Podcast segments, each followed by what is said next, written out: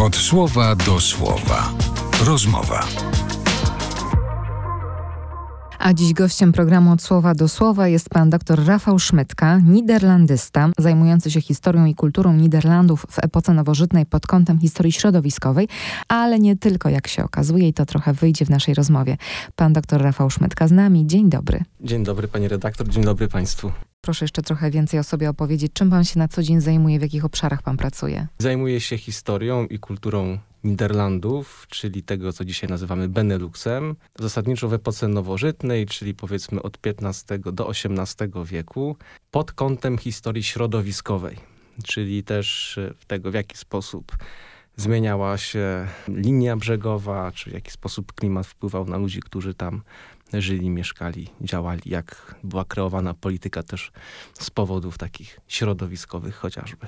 Dziś nie o Niderlandach, a o Galicji rozmawiać będziemy, bowiem pan jest redaktorem najnowszej książki profesora Normana Davisa pod tytułem Galicja miejsce, gdzie narodziły się legendy i mity. Zatem zacznijmy od początku. Poproszę o takie tło historyczne. Z czym dzisiaj powinna nam się kojarzyć Galicja? Kiedy dowiedziałem się, że będę redaktorem tej książki, pierwsze, co przyszło mi do głowy, to co ja wiem o Galicji jako mhm. historyk, jaką wiedzę o Galicji wyniosłem ze szkoły podstawowej, później z liceum i na studiach i zastanawiałem się, na ile ten obraz, który ja mam w głowie, zostanie zweryfikowany przez tekst, który przeczytam, przez tekst, który będę mógł później redagować i nad którym będę pracował z autorem. I było to faktycznie zderzenie dwóch zupełnie różnych wizji. Bo faktycznie jest tak, że ze szkół wynosimy pewne bardzo ogólne wyobrażenie na temat tego, czym była Galicja. Oczywiście jako kraina historyczna powstała w wyniku rozbiorów Polski, kraina, która trafiła pod panowanie austriackie, a z którą kojarzy się przede wszystkim jeden ten wielki mit, mit ubóstwa tak naprawdę ale też z drugiej strony taki wielki tygiel kulturowy, narodowościowy. Tak, to jest drugie skojarzenie, które zazwyczaj się pojawia, czyli faktycznie miejsce przenikania się kultur, kraina, gdzie mieszają się języki, tygiel, ja bym powiedział nawet, że pewnego rodzaju taka wieża Babel e, mhm. o polskim charakterze. Polskim. O właśnie, to też jest dobre, czy to był faktycznie polski charakter tego, prawda? Ponieważ z naszej perspektywy, a patrzymy zazwyczaj na tą historię upadku Rzeczypospolitej XIX wieku z perspektywy narodowej, czyli naszej polskiej. I myślę, że to, co Norman Davis zrobił e, w tym tekście, to przede wszystkim złamał właśnie to spojrzenie narodowe od strony polskiej, czyli zrobił coś podobnego jak w przypadku Bożego Igrzyska, tak mi się wydaje. Czyli jako osoba z mhm. zewnątrz spojrzała na naszą przeszłość i troszkę w niej zamieszała. No właśnie zastanawiałam się, czy to dobrze, że e, takiej publikacji podjął się człowiek, który nie jest Polakiem. Bardzo mocno związany z Polską, ale jednak e, Brytyjczyk. Czy to było dobre dla tekstu? E, to jest dobre dla historii, albo w zasadzie dla historiografii, jeżeli już mamy być bardziej konkretni w naszym słownictwie bardziej precyzyjni. Natomiast to, co robi Norman Davis, to jest bardzo trudna rzecz, bardzo dojrzała i wymagająca też olbrzymiej odwagi jako badacza, historyka, ale też pisarza. Myślę, że y, zgodzą się tutaj ze mną historycy, którzy zajmują się historią powszechną, czyli tą nie naszą, krajową, nie narodową, ponieważ oni wchodząc w badanie jakiegoś zewnętrznego przedmiotu, prawda, czyli nie wiem, historii Francji, historii Hiszpanii, czy w przypadku mnie, gdzie zajmuję się historią Niderlandów, musimy się zmierzyć nie tylko z tym odbiorem tej naszej literatury tutaj w kraju, e, innych kolegów po fachu, ale też przede wszystkim osób, które są tam, stamtąd pochodzą i mają tamtą wiedzę, mhm. o wiele głębszą.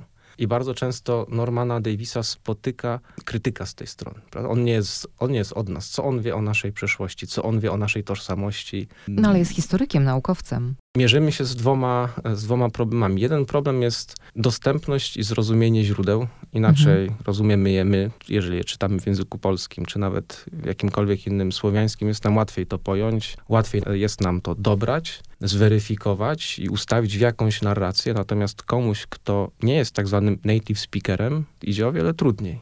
On musi inaczej dobrać sobie ten materiał. Też mogą się potrafić jakieś błędy w interpretacji. On też nie zna całej literatury. Nie ma dostępu na co dzień do wszystkiego, co jest napisane o historii Polski chociażby. Oczywiście Davis jest dziś bardzo doświadczonym badaczem, niesamowicie doświadczonym pisarzem o olbrzymim dorobku. Podejrzewam, że jego podręczna biblioteczka dotycząca historii Polski, no, połasiłby się na nią nie jeden historyk u nas w kraju. Natomiast to są te y, główne przeszkody, przez które on musi przejść. Mówi pan, że nie ma dostępu do całej wiedzy. W dzisiejszych czasach, kiedy mamy internet, wydawałoby się, że jest to dostępne. Co jest przeszkodą? To, że coś jest opublikowane, czyli mamy do czynienia nie wiem, z publikacjami książkowymi, jakimiś artykułami naukowymi w czasopismach, to faktycznie to jest, to jest dostępne, to można zamówić poprzez biblioteki, możemy do tego dotrzeć poprzez różnego rodzaju bazy danych. Jeżeli słuchają nas studenci, no to na pewno wiedzą, że na, na przykład wiem, Biblioteka Jagiellońska ma dostęp do baz danych i można sobie w, nawet z domu korzystać z olbrzymiego zbioru czasopism, które dzisiaj są wydawane wszędzie na świecie. Owszem, tutaj pełna zgoda, nie jest to problem ale problemem jest dotarcie do różnego rodzaju źródeł, czyli tekstów, które były opublikowane albo nieopublikowane w jakichś małych ilościach, jakichś rękopisów, manuskryptów, rzeczy dostępnych tylko na miejscu, bo takie też są, prawda? No, mamy, no, ale mamy... profesor Davis przecież mieszkał w Polsce przez lata i bywa tutaj. Yy, tak, tylko że proces powstawania takiej książki nie zajmuje roku nie zajmuje dwóch lat. W przypadku Galicji nawet nie są to trzy lata, tylko okres o wiele dłuższy. W międzyczasie Norman Davis wydawał też inne książki o dużo bardziej odległej od na, naszego tutaj kręgu bezpośredniego, kulturowo-historycznego tematach. Na pewno zebrał tą literaturę, natomiast pracując nad, nad tekstem Galicji faktycznie dotarłem do rzeczy, których, o których ja wcześniej nie wiedziałem, że można z takich skorzystać. I to były mhm. na przykład jakieś wspomnienia osób, które są faktycznie przechowywane w, u jednej z krakowskich rodzin na przykład. I do tego dotarł Davis, tak? I do tak? tego dotarł Norman Davis. Mhm. Czyli z drugiej strony rozumiem, że można go pochwalić za to, że udało mu się dotrzeć do wielu materiałów, które nie są powszechnie dostępne i napisać tę książkę naprawdę bardzo skrupulatnie i szczegółowo. Tak wykonał mrówczą pracę, mm-hmm. jeżeli możemy tak powiedzieć. A co ciekawe, to jego spojrzenie na historię Galicji jest niesamowicie szerokie. Davis ma taki nie, niezwykle syntetyczny umysł. To jest coś, czego można mu naprawdę pozazdrościć jako historykowi i pisarzowi, ponieważ on patrzy na przeszłość nie tylko w jakimś wąskim wycinku. Ja wiem, że są fantastyczne monografie, to podkreślam, monografie dotyczące historii Galicji i, i mm-hmm. chwała ich autorom za to, że one powstały, bo bez nich na przykład książka Davisa by nie powstała powstała, gdyby nie przebadanie jakiegoś aspektu tej historii. Natomiast on to syntetyzuje. On z tych najlepszych prac, z tych najlepszych badań wyciąga to, co jest dla niego istotne w tworzeniu jego własnej narracji o tej przeszłości. No bo historia jest subiektywną narracją mhm. przeszłości, to robi Norman Davis. On wyciąga te, te puzzle z tych różnych opublikowanych tekstów bądź źródeł niepublikowanych i tworzy z nich, czy tka kanwę swojej mhm. własnej opowieści o przeszłości Galicji. I dlatego w Galicji Normana Davisa mamy ten taki układ chronologiczny, żeby czytelnik mhm. mógł się jakoś wzdłuż tej osi od Marii Teresy aż po w zasadzie lata 40. XX wieku poruszać. Mamy to podzielone według monarchów, władców, Habsburgów, uporządkowane. Natomiast w obrębie tych rozdziałów jest cała masa różnego rodzaju drobiazgów i drobinek Niuansów, y, tak, historycznych. Tak, tak, pobocznych wątków. Tak, które właśnie stanowią tą prawdziwą treść, do której Davis dotarł pracując nad tą książką. Więc mhm. z jednej strony i będziemy mieć tam niuansy wielkiej polityki. Spojrzymy w pierwszy rozdział, no to chociażby jak doszło do tego podziału, że powstała Galicja jako część monarchii Habsburgów, ale też będziemy mieć spojrzenie na to, jak y, ci pierwsi, na przykład nie wiem, żołnierze austriacy weszli do Lwowa i co tam się stało. I jak zostali przyjęci przez y, ludność lokalną ale będziemy mieć też na przykład krótką informację na temat tego, że wybito z tego tytułu jakieś medale okolicznościowe w Wiedniu. I one są do dzisiaj faktycznie. Jak czytałem ten tekst i, i, i dotarłem do tych opisów, tych e, medali wbijanych z okazji przyłączenia Galicji, no to aż się pokusiłem, żeby ich poszukać. No faktycznie było coś takiego. Fenomenalne źródło, prawda? Więc nawet mhm. medale czy źródła numizmatyczne są też przedmiotem zainteresowań Normana Davisa. Jak pójdziemy e, kilka rozdziałów dalej, będziemy mieć e, drugą połowę XIX wieku, to tam oprócz różnych komentarzy dotyczących, czy refleksji dotyczących współżycia różnych nacji ze sobą w obrębie Galicji, no nagle natrafimy na rozkład jazdy pociągów odjeżdżających ze stacji Lwów do stacji Sanok, a w zasadzie może bardziej ze stacji Lemberg. To też jest kolejna rzecz, gdzie, gdzie należy w jakiś sposób zdjąć tą czapkę z głowy przed Normanem Davisem, że on potrafi wbrew pewnym manierom w dzisiejszym pisarstwie historycznym stosować na przykład nazwy charakterystyczne dla danych miejscowości w danym okresie historycznym. Ma tą odwagę w sobie. Mhm. To czasami wprawia e, czytelnika w pewną konfuzję, kiedy Lemberg, kiedy Lwiw, a kiedy Lwów i, i, i, w jakich e, kontekstach, ale wydaje mi się, że on wychodzi obroną ręką z tego typu zapasów z historią. Norman Davis ma wielu miłośników, e, którzy czytają go z zapartym tchem, ale wiem, że też są ludzie, którzy się boją trochę tych książek. One są duże, to są wielkie teksty, długie teksty, grube książki, nafaszerowane ogromną ilością wiedzy. Czy faktycznie trzeba mieć sporo już wiedzy historycznej, żeby podejść do takich książek, czy czy na przykład Galicję można też polecić laikom, którzy nie siedzą w historii, a chcieliby trochę poznać historię Galicji? To, że te książki są duże pod względem objętości, przy, prawda, czyli zawartości tego tekstu liczonego w znakach ze spacjami i tak dalej, nie oznacza, że one są dla wybranego e, grona odbiorców. Powiedziałbym, że wręcz właśnie przeciwnie, z tego powodu, że tam jest pewnego rodzaju opowieść. One są przeznaczone do, powiedzielibyśmy po angielsku, general readera. To jest, to jest książka dla takiego ogólnego czytelnika, i ze względu też na dobrą kompozycję, czyli ten podział książki na poszczególne części czy rozdziały, tutaj nie mamy problemu. Za każdym razem możemy sobie wybrać jakąś, jakąś część yy, pod względem chronologicznym, na przykład czytać tę książkę i możemy sobie ten jakiś jeden fragment rozłożyć na kilka dni i spokojnie go sobie przeczytać. I nie wiem, zrobić przerwę, za tydzień przejść do następnego rozdziału. Nie ma tutaj, nie ma tutaj żadnego problemu. Natomiast jeżeli miałbym porównać Galicję do mm, poprzednich książek Normana Davisa, a redagowałem w zasadzie wszystkie książki profesora, które wyszły w Polsce od 2010 roku, to wydaje mi się, że ta jest najbardziej antropologiczno-historyczna, czyli ono, ta, ta, ta książka ma na, mm, najmocniejsze skupienie na pojedynczym człowieku. Tego nie ma aż w takiej ilości w poprzednich jego tekstach. Czyli te wspomnienia, rozmowy z tymi ludźmi, o czym pan wspominał. E, tak, tak, mhm. czyli e, profesor oddaje tutaj głos e, swoim rozmówcom w czasie, prawda, czyli autorom, autorkom różnego rodzaju wspomnień, listów, których on cytuje w książce. I przez to też ta jego narracja, ta jego opowieść o Galicji e, ma tak wiele poziomów, tak wiele płaszczyzn, prawda? Czyli my jak myślimy o historii, to zazwyczaj myślimy, aha, była wojna, ktoś zawarł jakiś traktat, politycy między sobą coś tam paktowali, zmieniono granice.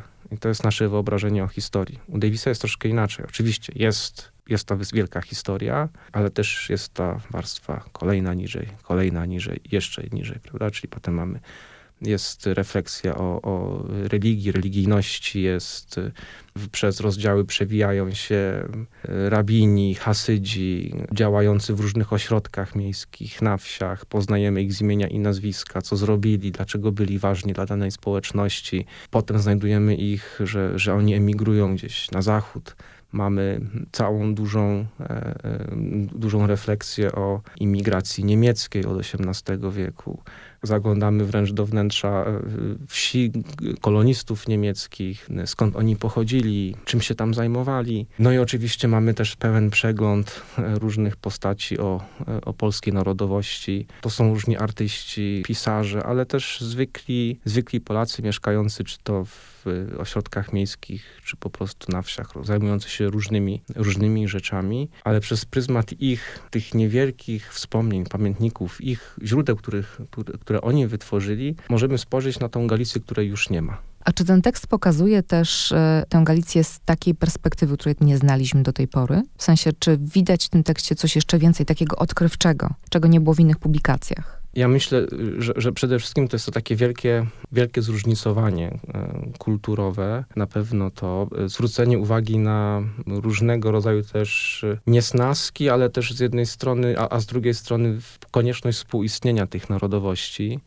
To, że z jednej strony mówi się, że, że faktycznie no, e, Galicja mm, jest utożsamiana z ubóstwem, ale z drugiej strony no, Davis pisze o przemyśle rafineryjnym, o okręgu pod Borysławiem, gdzie faktycznie wielkie koncerny zaczynały działać w XIX wieku. Pisze o rozwoju tej kolei, o, e, o, o wielkich miastach e, jak Lwów czy, czy nieco mniejszy Kraków. I to, co chyba najbardziej mnie uderza jako polskiego czytelnika, jest to, że on pokazuje, że Galicja nie była tylko polska. Mhm. To chyba jest najciekawsze w tym spojrzeniu. Być może też będzie to spojrzenie, które nie wszystkim się spodoba od razu. I to i ono, ono może wywołać pewną, pewną kontrowersję. Od słowa do słowa. Rozmowa. W internecie znalazłam wypowiedź e, na temat tego, czym Galicja była dla Habsburgów. Nam się wydaje, że Galicja była takim cudownym miejscem, a dla nich to były jakieś wschodnie rubieże niezupełnie takie ważne, jak my byśmy o tym myśleli dzisiaj. Tak, chyba nawet w pierwszym rozdziale dosyć mocno to punktuje, cytując Marię Teresę, która biorąc udział w tych negocjacjach dotyczących pierwszego rozbioru powiedziała, że ta sprawa Rzeczypospolitej, czyli późniejszej Galicji, kosztowała ją ileś tam dni bez snu, e, więc ja myślę, że to jest bardzo dobra metafora.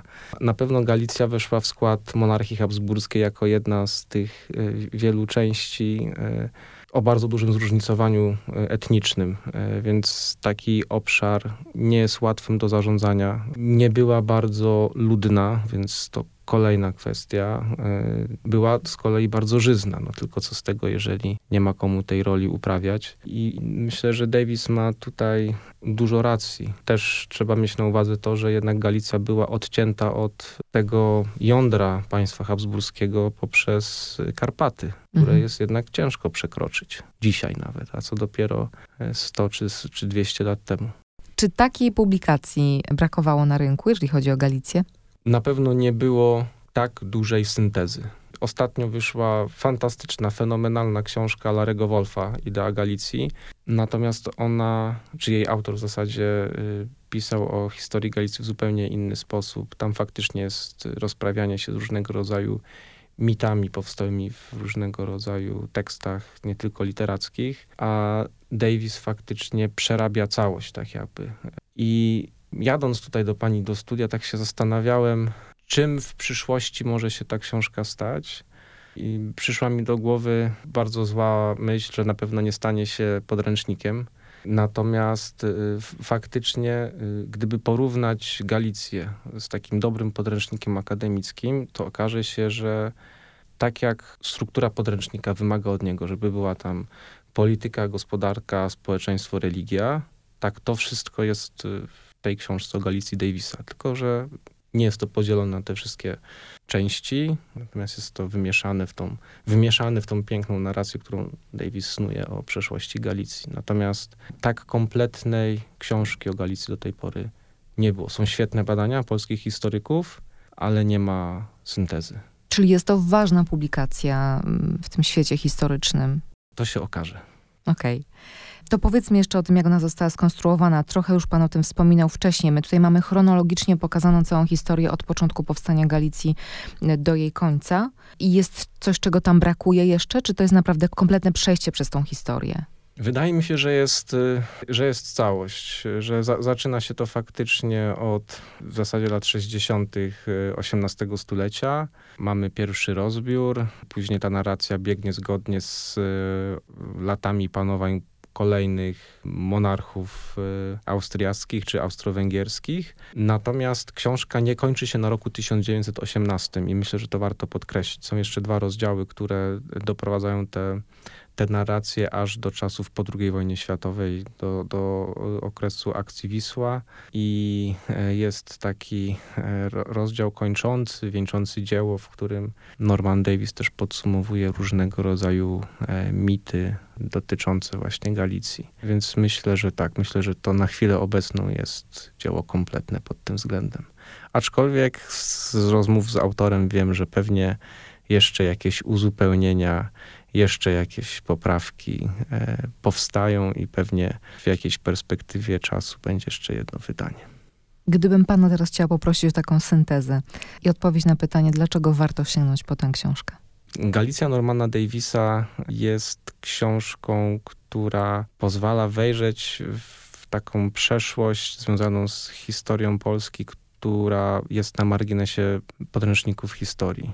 Ona nie jest y, obecna w codziennym jakimś dyskursie, rozmowie. Nie ma jej tam. E, I mimo, że ta książka jest faktycznie okazała, duża, gruba, myślę, że warto po nią sięgnąć, żeby sobie ten margines nieco uzupełnić i nadpisać, ponieważ to jest ważna część naszej historii i nie tylko naszej. I myślę, że to jest w tym ważne, że historia nie powinna być tylko zagarniana przez jedną ze stron, a tych stron może być więcej niż dwie. I to pokazuje Norman Davis w tej książce. A pan jako historyk co najbardziej docenia w tym tekście? Umiejętność łączenia ze sobą źródeł, relacji z wielu e, zakresów, z wielu poziomów. To jest coś, czego ja zawsze Normanowi Davisowi zazdrościłem jako historyk. To jeszcze trochę o pracy od kuchni, jeżeli pan pozwoli. Profesor Davis pisał to w języku angielskim? Tak, profesor Davis pisał tę książkę w języku angielskim.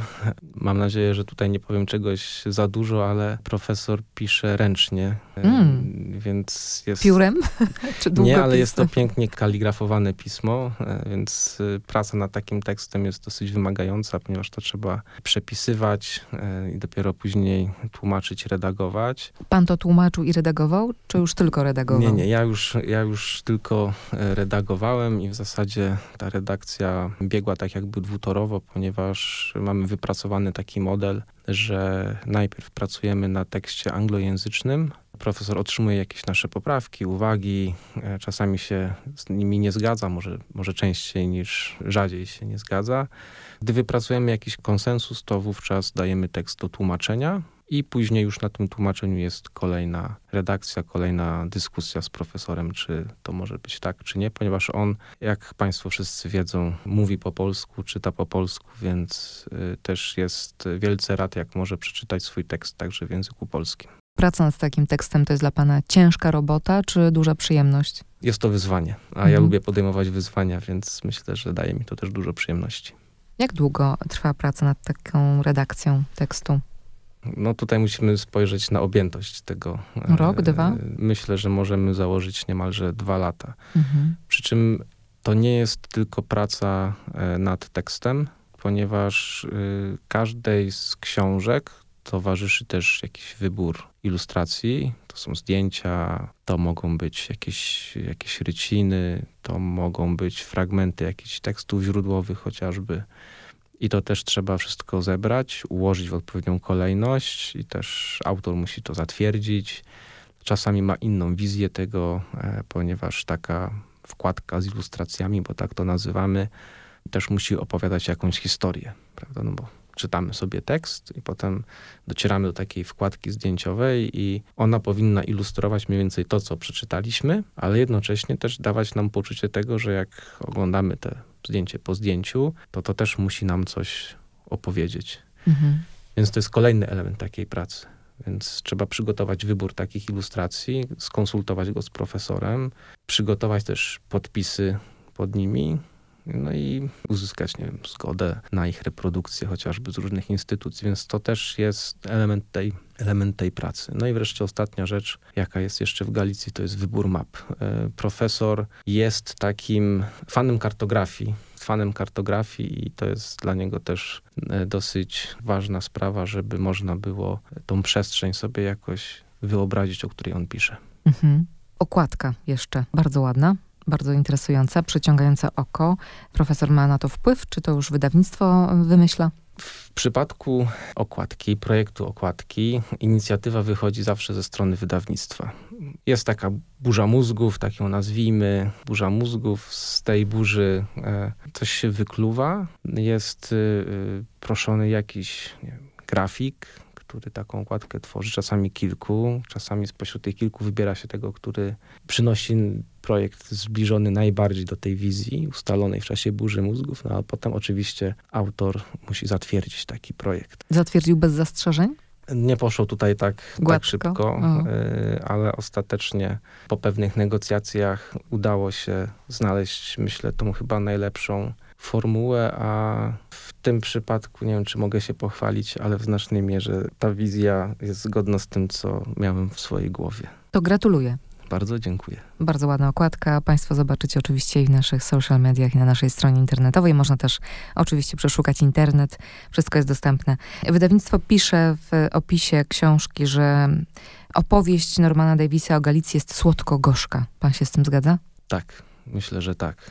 To jest właśnie nieoczywista historia. Prawda? Mm. Czyli z, z jednej strony mamy tą wielką politykę, z drugiej strony życie codzienne prostych ludzi. Z jednej strony wspaniałe rezydencje i pałace, kamienice w Lwowie, z drugiej ubogie chaty gdzieś rozrzucone w górach czy, czy na e, bezkresnych równinach. Jest historia biskupów katolickich, grekokatolickich, hasyckich rabinów. Z jednej strony ludzie ci musieli jakoś żyć i cieszyli się tym dniem, dniem codziennym, a z drugiej strony marzyli o niepodległości własnych nacji, prawda? Bo też o tym Davis pisze, że z Galicji zrodziły się no, współczesne narody Europy Środkowo-Wschodniej, czyli i Polski, i ukraiński chociażby, więc też i, i taka jest tam historia, czyli jest to historia z jednej strony bliska sercu, z drugiej strony no jednak troszkę gorzka. Kto z Państwa ma ochotę zagłębić się w tę publikację, którą napisał Norman Davis, to polecamy. Galicja ukazała się nakładem wydawnictwa Znak.